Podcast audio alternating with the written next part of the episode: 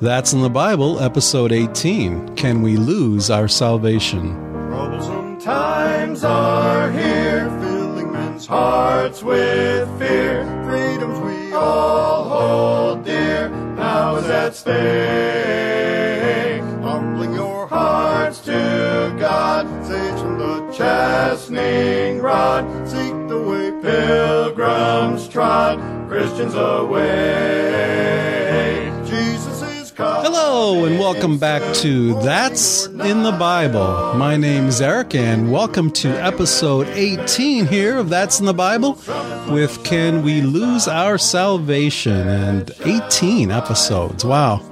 Who would have thought when we first started back in January of 2009 we'd be up to episode 18 already? And I don't know, I guess in some ways it does seem like it's been a while, doesn't it? But on the other end, hopefully, are Steve and Matthew. Steve, are you there? I am here. All right. here.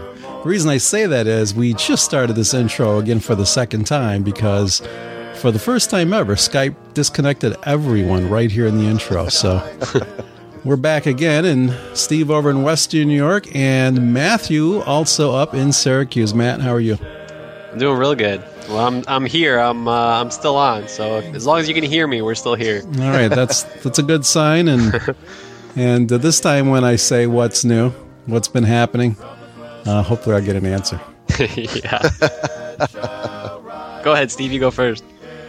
Well, we're just uh, uh, hanging out and uh, living for God, discipling somebody. So I did that a little bit earlier this evening and have an opportunity to, deal with a friend of mine by the name of Randy who's interested in learning the Bible. So got a got a personal hand in someone's life, which is uh, the Lord's allowed me to do that uh, uh, throughout my saved life, and and uh, appreciate it greatly. It's a it's a great opportunity. Also got a chance to go to Toledo over the weekend. Uh, one of my sons is, which is going to Bible school down in Pensacola, was able to make it up to Toledo area, uh, and I have a daughter that lives there as well and so we were went over for the weekend and saw both of them and and uh, uh, just had a real good time being with family. Steve and his wife uh, came over also, so we had uh, everyone there except for David. He had to stay with the dogs, so we left him here with the dogs. Yeah, So, dog uh, duty. Everybody else had a everybody else had a great time. So Yeah, I, I won't tell you what happened to me once when uh, I was I was I was asked to uh, dog sit. Actually, just to check in and feed the the dog for uh, Pastor Matt here, and he said, you know, it's a black lab. It's a great dog. It's wonderful, and all you have to do is let it out to the bathroom. And I said, well, I'll only be able to come like twice twice, you know, in the day. Oh, I got somebody else coming in the afternoon. All right. well, uh, apparently. Um, I believe his wife had fed the dog uh, a mountain of ham upon, upon their leaving. and when I o- when I opened the door, it was not a good situation. I remember that too. I remember talking to you, and it was like hours later, and you were still having trouble talking about it. Oh, I don't have a great stomach to begin with, and then when uh, you know, I won't go into too much detail, but so I was there in the morning, and there was supposed to be someone else come in the afternoon, and I was going to come again after work. And for a good long pause, I said to myself, "You know what? I could say this didn't happen in the morning." oh man, But I didn't do that. I, with one hand pinching my nose and the other hand pinching a a uh, paper bag or whatever it was I used, I cleaned and it a up. dog licking your face, loving every minute of it. Ah, it was it was horrible. I don't let him forget it either to this day. so anyway, that's my sidetrack story of taking care of a dog. What's going on with you, Matt?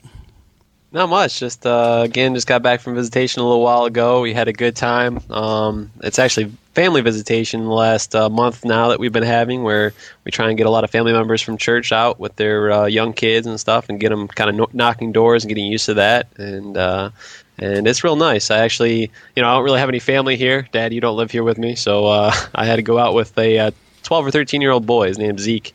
and a real nice kid. And went door knocking with them. and I think people were actually more receptive of me with having a young kid there, and uh, and Not uh, as you know, scary looking, huh? Just, No, he can't No, be too I- bad at kids with him. That's right.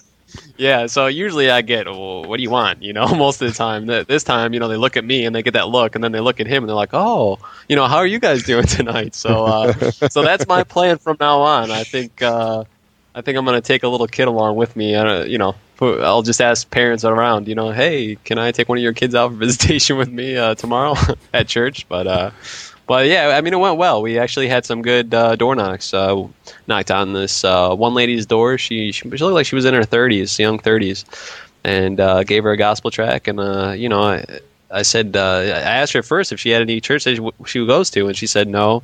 And uh, and I said, well, you know, you can be 100% sure that you can go to heaven. And she kind of looked at me like puzzled, and and I said, have you ever heard that before? And she's like, no, I never knew you could know. You know, and I quoted her First John 5:13 that you may know that you have eternal life, and and she was like, wow, you know. And she looked back at the track again and and said, well, yeah, I'm going to try and make it this Sunday, you know. And I said, well, if you have a few minutes right now, I can show you right out of the Word of God. You know, you can be 100% sure. And she said, no, you know, she, I guess she was babysitting some kids, so she couldn't really spend a lot of time there. But, but praise the Lord. Hopefully, she'll be able to come out to church and and uh, hear more of the Word of God and get convicted and get saved. And and uh, you know, the um, the other kid that I talked to, I talked to a bunch of people today. Not, you know, a lot of people really didn't have the time or didn't feel like talking to me. But another kid he was actually 16 years old and and uh, has heard of Jesus Christ before, but never heard that there was a, a hell that he that he uh, was destined for. You know, I gave him the gospel and and you know told him to pray about it. So hopefully, you know, hopefully uh, the Lord will convict him about that and, and get saved. But but you know, I, we just had a missionary here just not too long ago, and and uh, he said that he doesn't door knock and and he doesn't uh, go out and pass out tracts in the streets, and and that really affected me. You know, the one thing that he said. Um, you know, I'm, I'm not trying to put him down or anything like that. Um, but you know, he he was saying that you know he just can see that it's not uh, you know passing on tracks and door knocking is not uh, what's working. You know, and, and, and you hear that all the time around here, you know, and, and it's not true. I mean, you don't know what happens once you leave that track in somebody's hand. Now it's up to the Lord. You know, I mean, it's not it's not up to you to save somebody or lead them to the Lord right then and there. You know, you got to water, you got to plant, and, and it's just it's hard to hear people say that, especially somebody that's, um, you know, either in a mission field or even a pastor. Yeah, amen. We were uh, we were getting ready to leave. Actually, we were coming back from church on Sunday night. Uh, we were uh, five hour trip. We were leaving probably about nine thirty or so. So we got in quite late. But anyway, uh, on the way up to uh, Jessica's apartment, they're in an apartment complex, a bunch of places outside and stuff, and they had about five or six young strapping lads that were uh, imbibing on the alcoholic beverages and having a barbecue on a very very very small patio. If if all five of them or six of them were there they couldn't stand in the same place but in that patio. But anyway they were they were in, enjoying themselves and you know given the you know the leers of you know looking at us and so forth. And my son gave gave a bunch of gospel tracks out to them and and the process of coming back you know to pack up the car and stuff i had a had a shirt that had the uh, the, the navy emblem on it with the goat and so forth. And guy one of the kids asked me so you in the navy? I said yeah i was in the navy. And so we got a conversation going told him i got saved when i was in the navy and after i got out went to bible school and talked to a couple of them and, and had a good conversation with them for a little while and and uh, uh, asked them to to to read the uh, the track after a while you know when when things quiet down and cool off and stuff. And so it was just a you know you you go by that situation and you say five six of them outnumbered don't try it don't do anything. Yeah. and uh, you know I think it surprises them that somebody would have the, the courage to step up in front of that kind of a crowd and, and hand out the tracks anyway. Yeah, man. And then uh, stand in the face of, you know, some of the guys' wise, wisecracks. And, you know, a couple of them were, were interested in hearing what I had to say, and others had the wisecracks. And I think it shocked them that somebody would stand there anyway and take whatever, quote, abuse they were dishing out, which was nothing. And, uh, well, I mean, you, you know, after you see, you guys got to understand. When I got saved in the in the Navy, I was giving guys that same kind of hard time that the guys that were witnessing to me, I gave them a hard time all the time. Yeah. And so I figure I'm reaping what I sowed. so, so if guys give me a hard time, it's okay. You know, I used to do it too. So, you know, I just take it with uh, as part of the territory and press on. And if uh, Amen. Lord can do something with it, so praise the Lord. Amen. Man. That's good. Well, let's go ahead and uh, let's go ahead and get into our quote of the day. Now, our quote of the day is with uh, one of the founding fathers, Thomas Paine, who was, uh, by all intents and purposes, never considered a, a paragon of Christianity. But here's this is what he said. He said, "quote When we study the elements of geometry, we think of Euclid. When we speak of gravitation, we think of Newton. How is it then that when we study the works of God in the creation, we we stop short and do not think of God?" It is from the error of the schools in having taught these subjects as accomplishments only, and thereby separated the study of them from the being who is the author of them. The evil that has resulted from the error of the schools in teaching natural philosophy as an accomplishment only has been that of generating in the pupils a species of atheism. So here's someone that recognized, uh, you know, one of the one of the corrupting influences of of our young people way back when. And if it was evil back then, just think what it's like now. Yeah, now Yeah. it's now it's they don't even bat an eyelash and try and call it fact and you know not theory.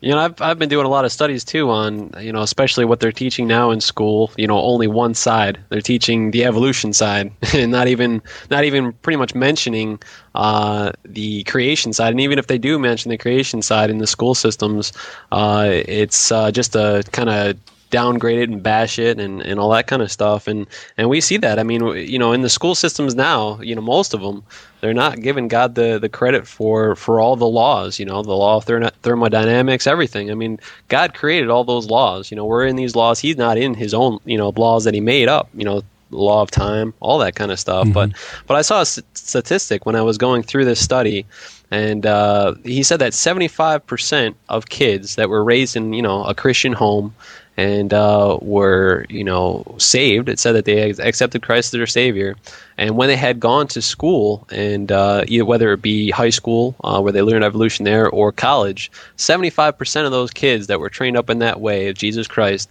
uh, lost their faith in the Lord. Now, of course, they didn't lose their salvation, but they they lost their faith. You know, they got backslidden into the world. And uh, all because uh, of what was being taught in the schools, you know, and, and it's just sad to see that. Amen. You know, one of the things that I noticed from that from that quote from from Thomas Paine is even the irreligious uh, men of the day had a reverence for God yeah. that you don't see today. And uh, the other thing is, is that you know, today, uh, this is going back several years when, when my oldest son was in school and he was taking advanced uh, biology, uh, basically kind of a college course in high school, would receive college credits for it and stuff like that.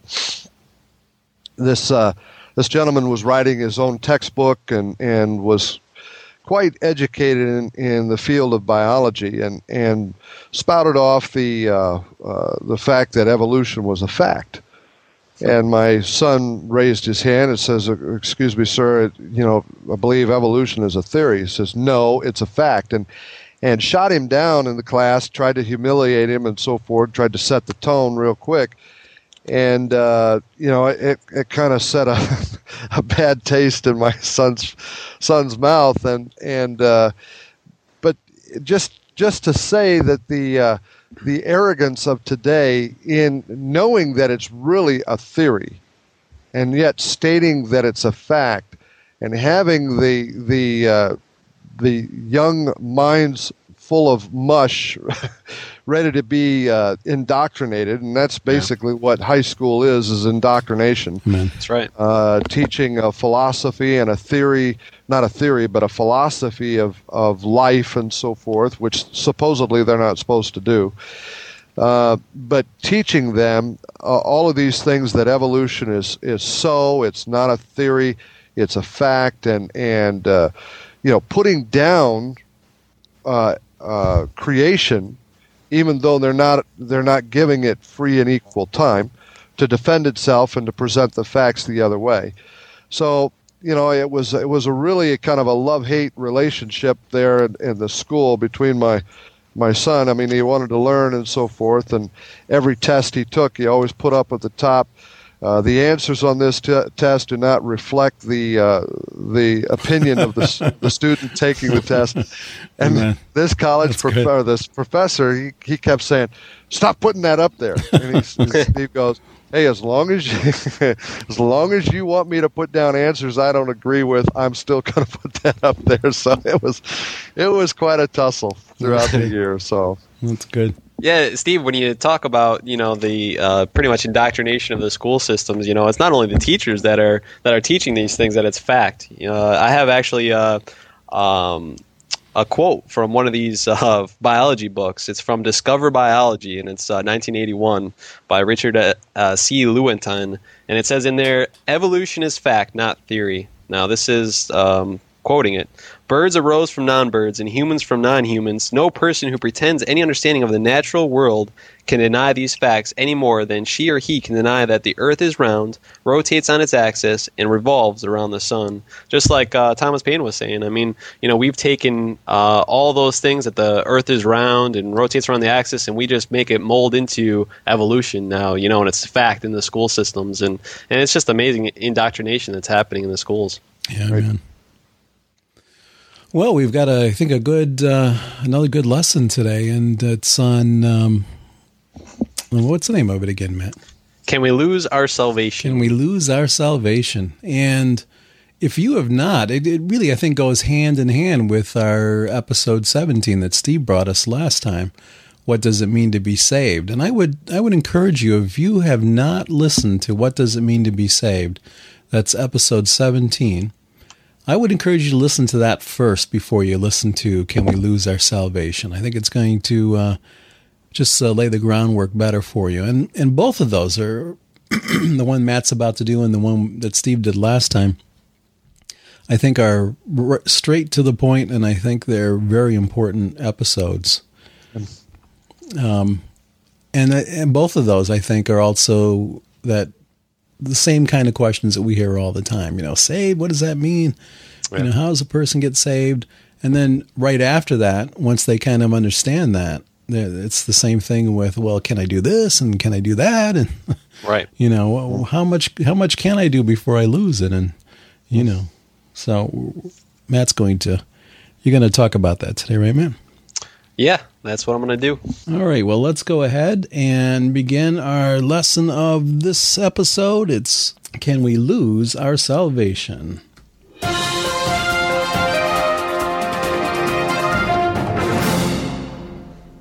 All right, guys. Thanks a lot again. You know, thanks Steve and thanks Eric and and thanks for all those that are listening as well. You know that that are downloading these uh, podcasts on the internet and uh, and also just uh, giving us uh, feedback. You know, what a blessing that is just to hear that uh, people are listening and actually getting uh, uh, just a blessing off of it. I know we're getting a blessing from you guys for for letting us know that.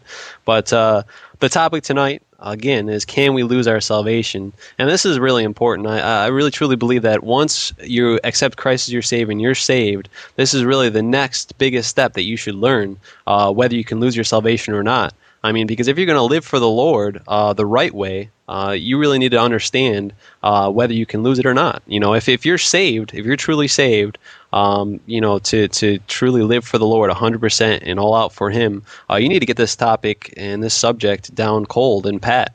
Now, uh, just to start out, you know, I, I, know I've said this a bunch of times, but I just want to repeat it for those that haven't heard it again. Uh, we here That's in the Bible believe 100% in this King James Bible. We believe that it's pure, inerrant, and, and it's the pure words of God. We believe every single word in this King James Bible. You know, we don't believe that uh, any word uh, has to be translated any other way, or it could be translated better. You know, we don't have to go back to the Greek or Hebrew, anything like that. Uh, our stand is that this King James Bible is our final authority in all matters of faith and practice. So what that means is that you know when we run up against a question like this, uh, a question of faith, such as can you lose your salvation? Now, what we do is we look right to the Bible uh, for the final answer. I mean, you know, the I think about um, the big show that was out for a long time. Uh, do you want to be, be a millionaire or something like that? And they'd always ask, "Is that your final answer?" you know, and and when you when you think about that, the person has to really truly uh, think about it and say, "Okay, yes, that's my final answer." But they a lot of times they would have a, a like phone a friend or phone, phone a family member for if they needed help on an answer. And the amazing thing is, is it's just like phoning a friend. I mean, we can call up the Lord, you know, ask Him to, to show us from the Bible, from His words, uh, what the final answer is. And that's exactly what this King James Bible is. You know, when you're looking up a subject, to get that final answer, you look to this King James Bible. So again, uh, can we lose our salvation? Now, first, you know, to, to really understand this question, we have to understand what does it mean to be saved or or to have salvation. Now, again, like Eric said, um, Brother Steve did a perfect um, podcast, episode 17, uh, titled "What Does It Mean to Be Saved." Uh, great podcast. I think you should definitely check that out first. I plead with you if you're not saved or you know know 100% sure that you're going to heaven, uh, that you press the pause button right now and go back uh, to that episode and listen to that first and get that settled. Um, but what it means to be saved is that you there was a time in your life when you understood that you were a sinner. Romans 3.23 uh, says, For all have sinned and come short of the glory of God. And the Bible says in Romans 6.23, For the wages of sin is death. So the Bible says, because of our sin, we deserve hell. Now, if there was a time in your life when you understood that you were on your way to hell because, uh, because of your sins, and then you repented of your sins, uh, and then accepted Jesus Christ as your Savior, and only Jesus Christ's blood is your Savior, uh, that's the only way you can get to heaven. If you've done that, if you called upon the Lord uh, to be your Savior, then you're saved. Now, again, the question is now that you're saved, can you lose your salvation? So first, what I'm going to say is, no, you cannot lose your salvation. And I'm going to, again, I'm going to answer this from the Bible and show you what the Bible says, not what I say. Um, now, first, uh, uh, you know, many times, again, when you first get saved, I know when I first accepted Christ as my Savior a little over four years ago, uh, Satan attacked me almost right away. you know, and and said, uh, you know what, you know, it brought somebody in my way that I was working with, uh, a couple of people that I was working with, um, uh, back in uh, in almost near New York City area there, they would say to me, "Okay, great, you're saved, but be careful. Be careful what you do because you can uh, lose your salvation." And I remember from growing up in uh, church till I was about eight years old. Uh, that that wasn't true. You know, I, I just knew that that didn't sound correct, but I didn't have the Bible answers for it. I didn't have the words of God to be able to back that up. So uh, that's what I want to do tonight. Is I want to show you from the Word of God how you can uh, back up your salvation, that it's secure and you can't lose it. Um, now, number one, you have to understand that we're kept saved by the power of God. Now, you can't lose your salvation because you're not kept by your own selves, uh, but by uh, the power of God. Now, look with me in 1 Peter chapter 1. In verse 3 says, Blessed be the God and Father of our Lord Jesus Christ, which according to his abundant mercy hath begotten us again unto a lively hope by the resurrection of Jesus Christ from the dead, to an inheritance incorruptible and undefiled, and that fadeth not away, reserved in heaven for you, who are kept by the power of God through faith unto salvation, ready to be re- revealed in the last time. And it says right here, wherein ye greatly rejoice. Now, the whole thing is that we know for sure. It says right here, we're kept by the power of God. And it says in verse 4 that uh, we have an inheritance that fadeth not away. It doesn't fade away. You know, to we don't have to polish it up and make sure that it uh, it's not going to fade away. It's God that keeps us saved through faith. And you see here in verse six, wherein ye greatly rejoice. I mean, you can rejoice knowing for sure that you're going to heaven. You know, if you're if you're scared that you're going to uh, lose your salvation, you can't uh, rejoice. You know, you, would be scared the whole time whether or not you're going to lose it. So, firstly, you have to understand that we're not kept by our own selves. You know, we're kept by the power of God. Now, secondly, we see that Jesus promises us eternal life. Turn with me to John chapter 3, and you'll see this. Um, John chapter 3, in verse 14 says, And as Moses lifted up the serpent in the wilderness, even so must the Son of Man be lifted up, that whosoever believeth in him should not perish, but have eternal life. Now look down in uh, verse 36, and it says, He that believeth on the Son hath everlasting life. And he that believeth not the Son uh, shall not see life, but the wrath of God abideth on him. He says right here, he says that if you believe, he that believeth on the name uh, on the Son hath everlasting life. That you have it. It's something that you have in your possession. Uh, John chapter five, and look at verse twenty-four. And you see here that it says, Verily, verily, I say unto you, he that heareth my word and believeth on him that sent me hath everlasting life, and shall not come into condemnation, but is passed from death unto life. Now it doesn't say uh, you have everlasting life unless you do this or unless you do that. Uh, it says right here that it's something that you have. It's a current possession. And also in John chapter six, verse thirty-seven, it says, "All that the Father giveth me." This is Jesus Christ talking. All that the Father giveth me shall come to me, and him that cometh to me I will in no wise cast out. Now, if you come to Jesus Christ, have you accepted him as your Savior? If you have, he's not going to cast you out. Look in John chapter 10. This is one of the best uh, few verses right here uh, that I love to. Uh, if you don't have this memorized, definitely memorize these uh, three verses right here that I'm going to read. John chapter 10, verse 27 says, My sheep hear my voice. Now, we know that uh, Jesus Christ is the good shepherd, and uh, we are the sheep. And it says right here, My sheep hear my voice, and I know them, and they follow me. And I give unto them eternal life, and they shall never perish, neither shall any man pluck them out of my hand. My Father which gave them me is greater than all, and no man is able to pluck them out of my Father's hand. I and my Father are one. I mean, we see here a, a, a beautiful promise by Jesus Christ. It's saying, Those sheep that are mine, nobody's going to be able to pluck them out of my hand. Not the devil, not the, you know, the devil. People say the devil makes me do this, and he does. He tempts you sometimes. And God says, Nothing can, no temptations, nothing can, can uh, take that away. You can't be taken out of Jesus Christ's hands. Now, if God promises us everlasting life, he's not going to take it away. He's not an Indian giver. We see in Romans chapter 11, verse 29, it says, For the gifts and calling of God are without repentance. So God doesn't change his mind. Repentance means to, to uh, uh, have a change of heart or a change of mind. And we see here that God doesn't repent that uh, the, gifts, the gifts that he gives out. And uh, we see here that one of the gifts that God gives out is Romans chapter 6, verse 23, which says, For the wages of sin is death, but the gift of God is eternal life through Jesus Christ our Lord. So we see here that eternal life is one of those gifts that God does not repent of. Now, He's not going to change His mind with you. He's not going to say, okay, well, I've given you eternal life. That's a gift. But you know what? You've been uh, sinning and doing all this stuff. I changed my mind. I changed my heart. I'm going to take that eternal life away from you. He says, you know, He's not going to do that. And again, in Ephesians chapter 2, verses 8 and 9, it's called a gift. It says, For by grace are ye saved through faith, and that not of yourselves. It is a gift of God, not of works, lest any man should boast. So we see here that God's not going to take that gift away. Now, if God promises us eternal life, and once we receive that gift, um, He says He's not going to take it away. Now, if you still believe that you can lose it, uh, you have to make God a liar.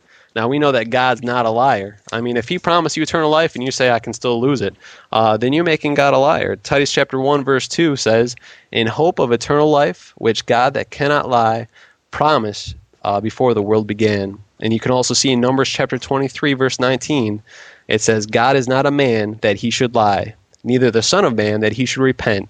Hath he said, and shall he not do it? Or hath he spoken, and shall he not make it good? I mean, he's telling you right here, he's not, he doesn't lie, he doesn't repent of what he said, and what he said will come to pass, will come to pass. He's going to make it good because he is God, he's holy and righteous. And, uh, you know, people that say that, you know, God's not going to keep you saved, um, even after he's promised it. You know, it's making God out to be a liar. Now, when you look in Galatians chapter 4, you'll see another reason why we can't lose our salvation if you are saved. Galatians chapter 4, verse 9 says, But now, after that ye have known God, or rather are known of God, how turn ye again to the weak and beggarly, uh, beggarly elements, wherein ye desire again to uh, be in bondage? So, what I want you to notice here is that it says that ye have known God, and right here, or rather are known of God. So, it says right here that you're known of God. Now, turn with me for a second to uh, Matthew chapter 7. And don't forget that right there, that it says that ye know God, which means you've accepted Him as your Savior, and now you're known of God because you've accepted Him. And look in uh, Matthew chapter 7 and verse 19. It says, Every tree that bringeth not forth good fruit is hewn down and cast into the fire. Wherefore, by their fruits ye shall know them. Right here in verse 21 Not everyone that saith unto me, Lord, Lord, shall enter into the kingdom of heaven, but he that doeth the will of my Father which is in heaven. Many shall say to me in that day, Lord, Lord, have we not prophesied in thy name? In thy name have cast out devils, in thy name done many wonderful works.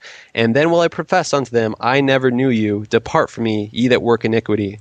Now, this is showing that uh, at the white throne judgment, when uh, those that are lost are going to be judged uh, by Jesus Christ on his throne.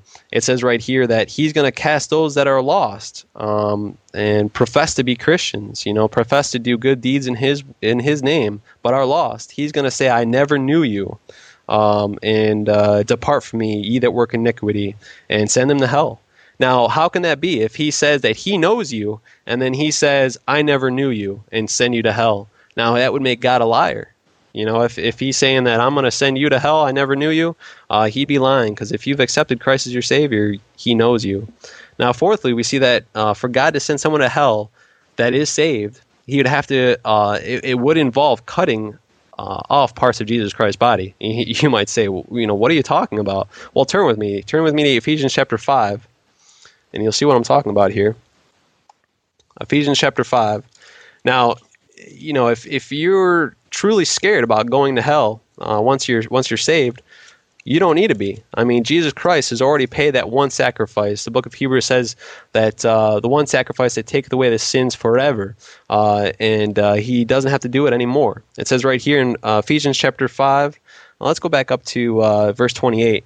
It says, So ought men to love their wives as their own bodies. He that loveth his wife loveth himself. For no man ever yet hated his own flesh, but nourisheth it, uh, nourish, nourisheth and cherisheth, cherisheth it, even as the Lord, the church. So he's saying right here, you know, when you become, uh, when you get married to a man or a woman, you become one flesh. And he's talking about the same thing that happens in the church. It says in verse 30, For we are members of his body, of his flesh, and of his bones. For this cause shall a man leave his father and mother, and shall be joined unto his wife, and they shall be uh, shall be one flesh. This is a great mystery, but I speak concerning Christ and the church. So just uh, as when uh, a husband and wife join flesh uh, and become one flesh. Same thing happens when we accept Christ as our Savior. We become uh, we, we are born into the church, into God's body, into Christ's body. And we say here, see here in verse thirty, it says, "For we are members of His body, of His flesh, and of His bones." So we're part of His bones, of His flesh, and His body. So so for uh, uh, for you to go to hell, he'd have to cut out part of his body, part of his flesh, and you'd have to pretty much mutilate Jesus Christ uh, to get you to go to hell. And uh, that, I just don't see Jesus Christ doing that. Now, fifthly, the Bible tells us that when we are saved, we are then predestinated. Now, a lot of people, even Baptists, have a lot of problems with this word, predestination, because they get so scared from the Calvinists. I mean, you hear, uh, you know, people uh, talk about predestination, and just to tell you a little bit about what uh, Calvinists believe, they they believe that, and they use the word predestination as God knew who was going to be saved, and uh, you know, they were the other people are going to be damned. So those that don't accept Christ as their Savior, they were predestined to go to hell. And those that are saved were always, from the very foundation of the world, were predestined to go to heaven. Now that's not what this uh, is talking about. Uh, predestination in the Bible, right here, John chapter 14, verse 3 says, this is Jesus Christ talking. Actually, let's start in verse 1. John chapter 14, verse 1. Let not your heart be troubled. Ye believe in God, believe also in me. In my Father's house are many mansions. If it were not so, I would have told you, I go to prepare a place for you. And if I go and prepare a place for you, I will come again and receive you unto myself, that where I am, there you may be also. So here we have uh, uh, you being predestinated to go to heaven. Right here he says, And if I go and prepare a place for you, I will come again. Again, he says he's going to come again and take you up to heaven. Um, also, look in Ephesians. Actually, go to Romans first. Romans chapter 8.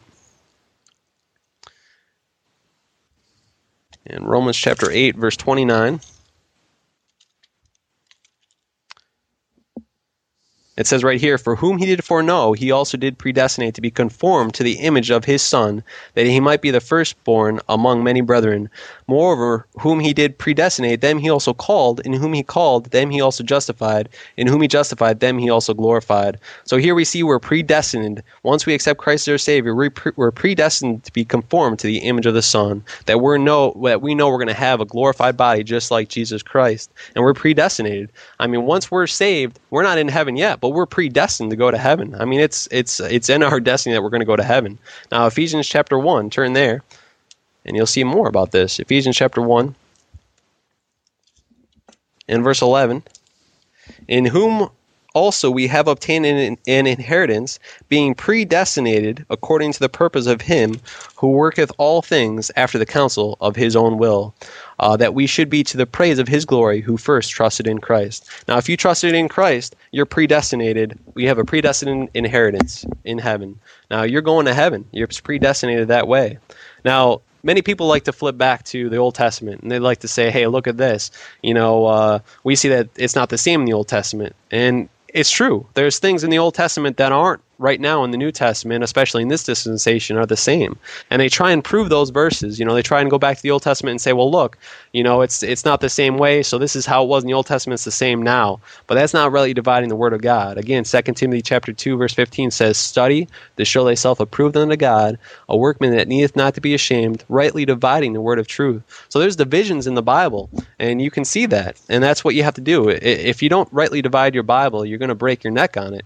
Now, when you look in, uh, let's see here, I'm going to show you three things that are, that are different from being saved now to how people, uh, you know, what happened when people got saved in the Old Testament.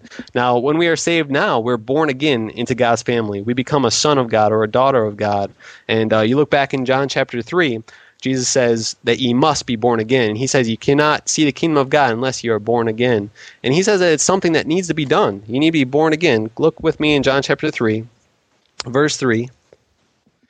And this is Jesus talking to Nicodemus. He's saying, uh, This says, Jesus answered and said unto him, Verily, verily, I say unto thee, except a man be born again, he cannot see the kingdom of God. Nicodemus saith unto him, How can a man be born when he is old? Can he enter the second time into his mother's womb and be born? Jesus answered, Verily, verily, I say unto thee, except a man be born of water and of the Spirit, he cannot enter into the kingdom of God. That which is born of the flesh is flesh, and that which is born of the Spirit is spirit. Marvel not that I said unto thee, Ye must be born again. So we see here that uh, this is something that was never in the Old Testament. You can never show me a verse in the Old Testament that says that this person was born again or that this one person was born again. This is something totally new uh, that's happening now in the in the New Testament. You also see, uh, let's see here. If you turn to uh, First Peter chapter one, in First Peter chapter one verse twenty three, it says being born again, not of corruptible seed, but of incorruptible, by the word of God, which liveth and abideth forever. So we see here that once you are born again, you're born into God's seed. Now, back there uh, in John chapter 3, we saw that that which is born of water uh, is water, and that which is born of spirit is spirit. So we see that you have your water birth. That's when you're born from your mother, physical, but you have to have a spiritual birth, and that was that never took place in the Old Testament. You never saw somebody, anybody in the Old Testament ever was born again. And we see here in John chapter one, verse twelve. Um, if you go back to John chapter one, verse twelve. You see something happens now that Jesus Christ shows up. John chapter 1 verse 12 but as many as received him, talking about whoever received Jesus Christ, to them gave he power to become the sons of God, even to them that believe on his name. So if you've accepted Christ as your Savior, you're a son or daughter of God. Uh, and again, once you're a son or daughter of God, you can't lose your salvation. I mean, we like to use this, uh, and I like to use it a lot. The whole representation or the the, the whole type of uh, a father and son. You know, say I uh, steal 50 bucks from my dad, $50 from my dad, uh, you know, he'll get pretty mad at me, I'm sure, for taking that money. But does that change the fact that uh, we're still blood related, that we're still father and son? No, it doesn't. Now, I lose fellowship with my father. You know, he'll, he'll probably be pretty mad at me until I go to him and repent. You know, say, say, Dad, I'm so sorry about you know stealing that money. I didn't mean to. Um, you know, whatever I can do to make it up. You know, and, and just just apologize for it he'll forgive me. You know, if he's a if he's a righteous and just and and a loving father, and of course God is, he's going to forgive you and restore fellowship. And that's exactly what happens. You know, when when you're a, a son or daughter of God, you can't lose that that standing with God. So we see that's one new thing that's happened since the Old Testament. Now we also have something else that the Old Testament saints never had, and that's the indwelling Holy Spirit. Um, and uh, if you look back, I, I, hear this all the time. I mean, people talk about Saul. You know, I, I, hear it all the time when I say, you know, you can't lose your salvation. And what people say is, oh, you know, well, what about uh, Saul? Don't tell that to Saul. Well, let's look back. Something's different about the Old Testament. turn back with me to 1 Samuel chapter t- uh, chapter 10. 1 Samuel chapter 10 in verse 5. And what this whole passage of scripture is about is in uh, 1 Samuel chapter 10 verse 1, uh, uh, Samuel takes a vial of oil and uh, anoints Saul uh, because he's going to be king. And here we have Samuel talking to Saul right here in 1 Samuel chapter 10 verse 5. And it says, After that, thou shalt come to the hill of God, where is the garrison of the Philistines. And it shall come to pass, when thou art come thither to the city, that thou shalt meet a company of prophets coming down from the high place, with a psaltery and a tabret and a pipe and a harp before them, and they shall prophesy. And the Spirit of the Lord will come upon thee, and thou shalt prophesy with them, and shalt be turned into another man. And let it be, uh, when these signs are come unto thee, that thou do as occasion serve thee, for God is with thee. So we hear we see here that uh, that uh, that David, uh, not David, I'm sorry, that Saul got the the Holy Spirit here. Okay, now look with me in 1 Samuel chapter uh, 16, and we'll see something happens here. And this is, you know, if, if you're saved, you'll get these verses a hundred times. Uh, 1 Samuel chapter 16, verse 14 it says, But the Spirit of the Lord departed from Saul, and an evil spirit from the Lord troubled him. So now we've got something totally different today. We see here in the Old Testament that the Holy Spirit was never indwelling, that they were never sealed with the Holy Spirit. The Holy Spirit could come and go as it pleased, uh, and it never always stayed just with them all the time. Um, it could leave at any time. But we see that that's totally different than today. Look with me in Ephesians chapter 1. We have a, a, a beautiful uh, promise here Ephesians chapter 1 verse 13 says, In whom ye also trusted, talking about Jesus Christ, after that ye heard the word of truth, the gospel of your salvation, in whom also after that ye believed, you were sealed with that Holy Spirit of promise, which is the earnest of our inheritance until the redemption of the purchased possession unto the praise of his glory. So we see here that we're sealed by the Holy Spirit of promise. Now that Holy Spirit can't leave us. We see there that uh, it says until the uh, uh, let's see until the purchased possession unto the praise of his glory, uh, the redemption of the purchased possession. So who's the purchased possession? We are. So it says right here that we're sealed until uh, he comes back and takes the possession until the rapture. And we see that again in Ephesians chapter 4 verse 30 says, "And grieve not the Holy Spirit of God, whereby ye are sealed unto the day of redemption. You're sealed with that Holy Spirit until the day of redemption. Nobody in the Old Testament ever had that. So there's something totally new here. Um, if you look in 1 Corinthians chapter 6, verse 19 through 20, it says, What? Know ye not that your body is the temple of the Holy Ghost, which is in you, which ye have of God, and ye are not your own, for ye are bought with a price. Therefore glorify God in your body and your spirit, which are God's. All right, so you see here that um, that you have that Holy Spirit indwelling in you, that, that your body is the temple of that Holy Ghost. And that's how God dwells with you now. You know, we don't have that Old Testament temple where God can come down uh, and be the in the Holy of Holies and be with the people. Now the way He's with us is by the Holy Spirit. And it says that we're sealed. We can't lose it. Now, this permanent indwelling of the Holy Spirit, uh, again, is something new that was never in the Old Testament. And we see that in John chapter 14. You see Jesus Christ talking about this, and it was something totally new. You know, the, all these people knew about that the Holy Spirit would come and go, but here Jesus Christ is talking about the whole indwelling Spirit that he's going to send them. John chapter 14, verse 16 says, And I will pray the Father, and he shall give you another comforter, that he may abide with you forever. Even the Spirit of truth, whom the world cannot receive, because it seeth him not, neither knoweth him, but ye know him, for he dwelleth uh, he dwelleth with you and shall be in you. Uh, look down with me in verse 26. But the Comforter, which is the Holy Ghost, whom the Father will send in my name, he shall teach you all things and bring all things to your remembrance, whatsoever I have said unto you. Now, uh, turn with me to John chapter 15, just another uh, chapter over, verse 26. And it says right here, But when the Comforter is come, whom I will send uh, uh, send unto you from the Father, even the Spirit of truth, which proceedeth uh, from the Father, he shall testify of me, and ye, ye also shall bear witness, because ye have been with me from the beginning. Now uh, look to, uh, let's see, John chapter 16. John chapter 16 and verse 7. Nevertheless, I tell you the truth, it is expedient for you that I go away. For I go not away, for if I go not away, the Comforter will not come unto you, but if I depart, I will send him unto you. And when he is come, he will reprove the world of sin. So we see here that Jesus Christ is saying, listen, if I don't go away, if I don't if I'm not crucified uh, and uh, buried and rise again the third day, if I'm not taken out of this world, that Holy Spirit's not going to come and it's not going to indwell you. So that's why he had to die and be crucified and raise again, not only to uh, to wash us from our sins, but also have that uh, indwelling Holy Spirit in us.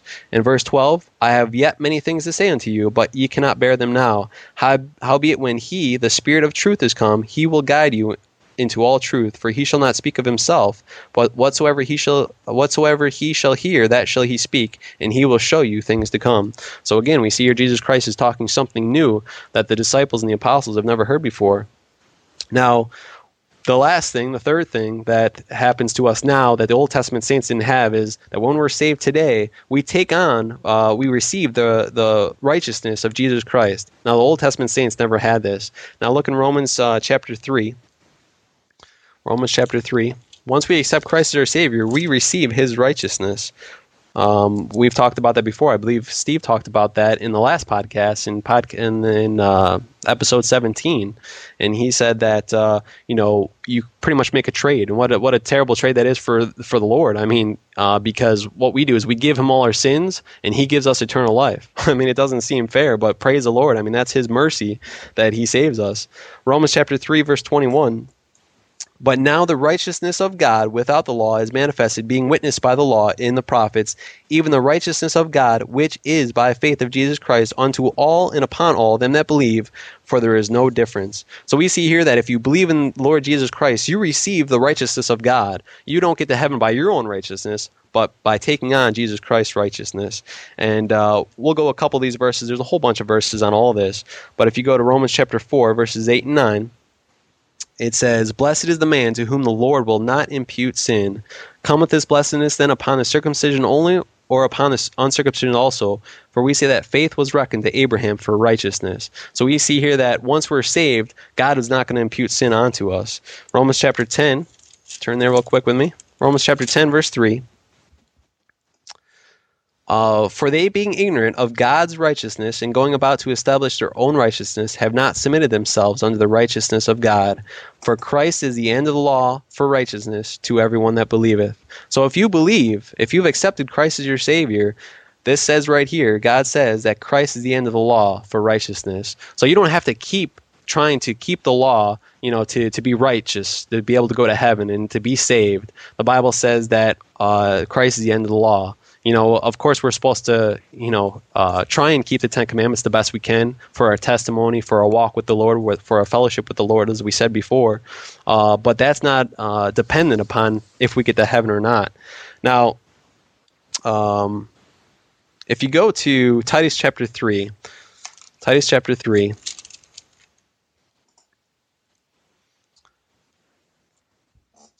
Titus chapter 3 verse 4 says, But after that the kindness and love of God our Savior toward men appeared, not by works of righteousness which we have done, but according to his mercy he saved us by the washing of regeneration and renewing of the Holy Ghost, which he shed on us abundantly through Jesus Christ our Savior, that being justified by his grace we should be made heirs according to the hope of eternal life. Now turn with me to verse 14. And let ours also learn to maintain good works for necessary uses, that they be not unfruitful. Um, so you see here that you know, good works is not gonna uh, is not gonna uh, uh, keep us saved. We see here that good works is uh, keeps us fruitful. And actually, uh, I think I skipped over it. If you look in verse 8 this is a faithful saying and these things i will that they affirm constantly that they which have believed in god might be careful to maintain good works not so that you can stay saved but these things are good and profitable unto men. It says right here that it's profitable unto men. It's a good witness. It's a good testimony uh, that you can and it's profitable unto men if you do good works after you're saved. I mean they see there's a change in you. We're supposed to be a peculiar people and zealous of good works. Now uh, now, in closing, the big thing that I want to talk about uh, is that if you truly believe um, that you can lose your salvation, I just have a question. I mean, the big question is is that how do you become unborn again? Now, we've talked about this before, uh, just a little while ago, about when you are born into God's family. Uh, uh, how can you become unborn? I mean, uh, we're born into uh, to the world here by flesh. All right. Now you can die here in the world, but how do you become unborn? You were born once. Now, how do you become unborn? Now, if God uses that reference in John chapter 3, and he says, That which is born of water is water, and that which is born of spirit is spirit. Uh, now, if you do that and you try and uh, compare those two, they don't compare anymore. Because if you say that you can be unborn, uh, uh, spiritually, but you can't be unborn physically. There's something wrong there, and so that's my question to you. I mean, when when uh, Jesus Christ says that you cannot lose your salvation, that He gives you eternal life, how can you make God God a liar? You know, I pray if if somebody you know was taught this when they were young or growing up or since they've been saved, I pray that you truly look this and search this out, uh, because like I've said before, I mean, to to be able to truly uh, work for the Lord. Uh, with a right heart. I mean, if you're working for the Lord to stay saved, uh, you're not going to do uh, uh, the right heart attitude for God. And the last verse I want to end with is Matthew chapter 11.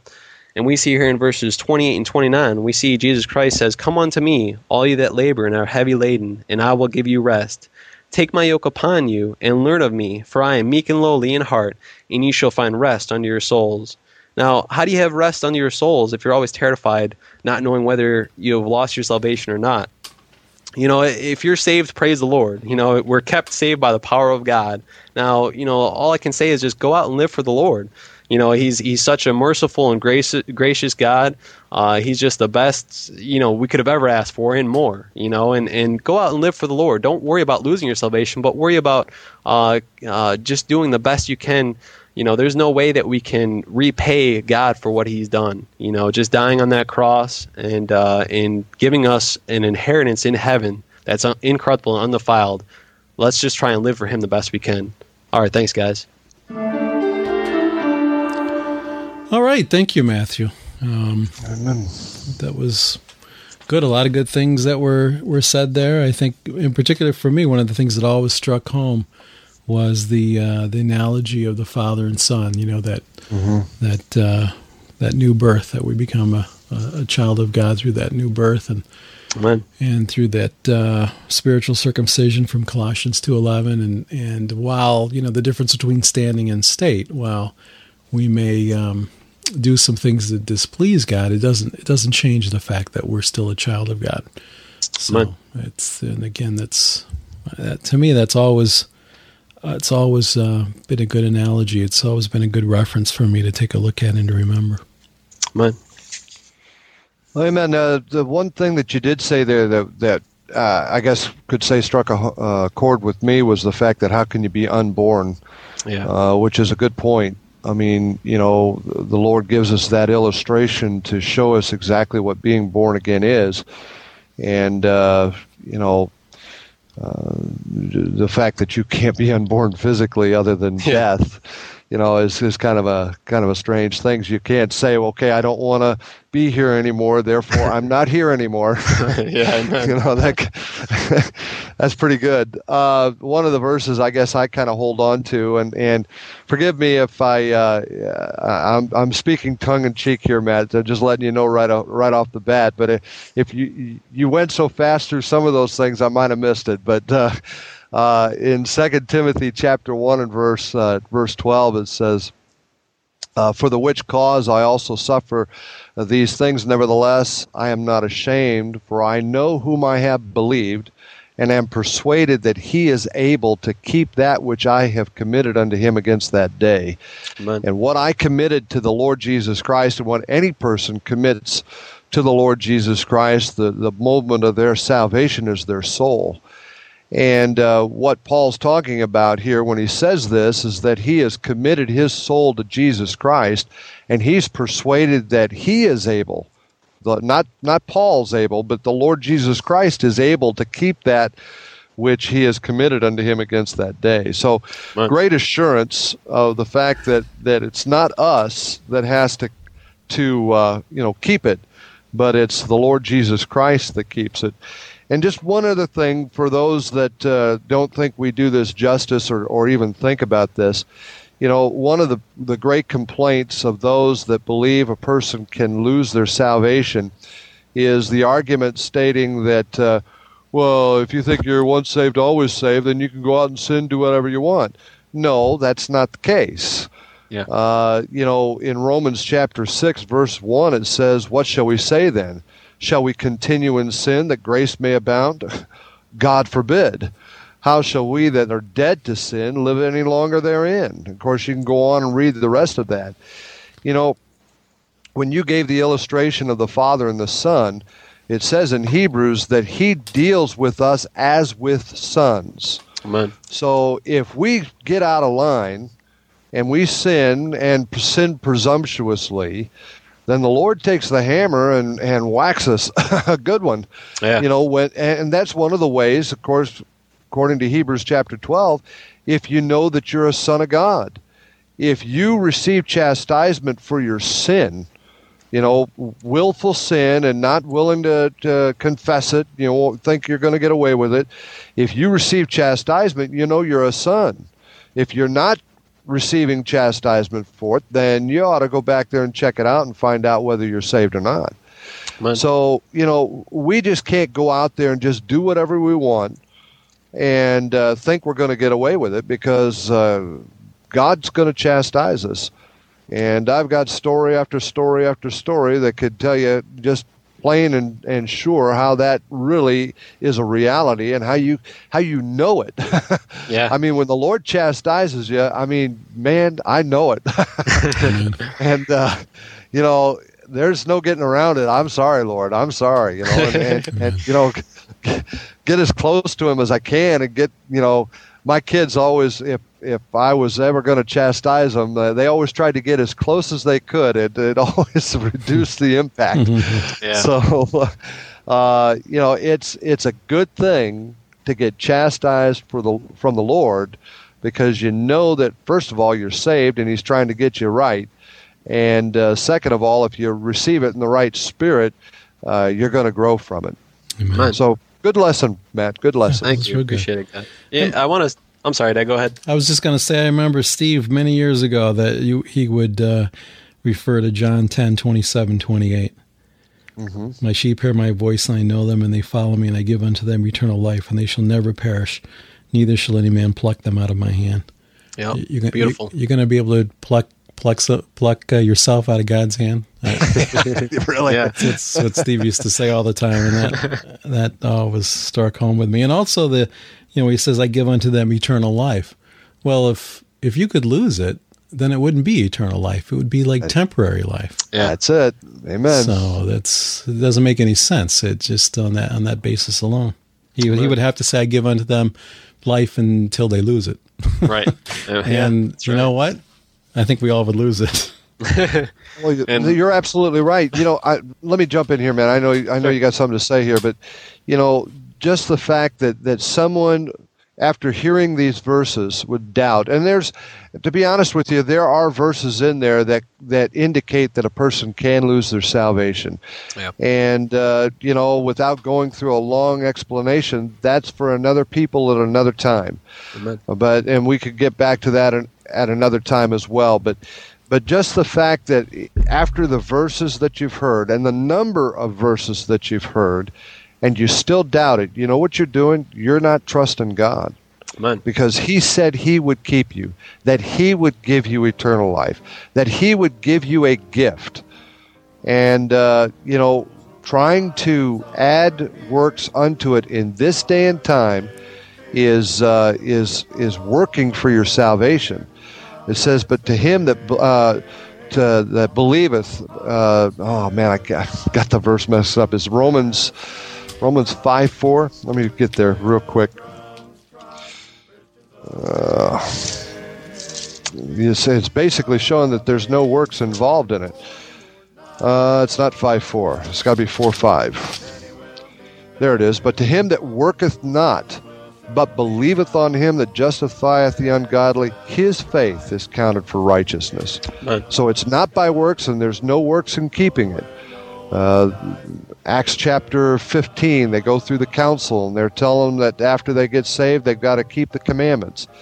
And they come to a conclusion that a man is justified by faith without the deeds of the law.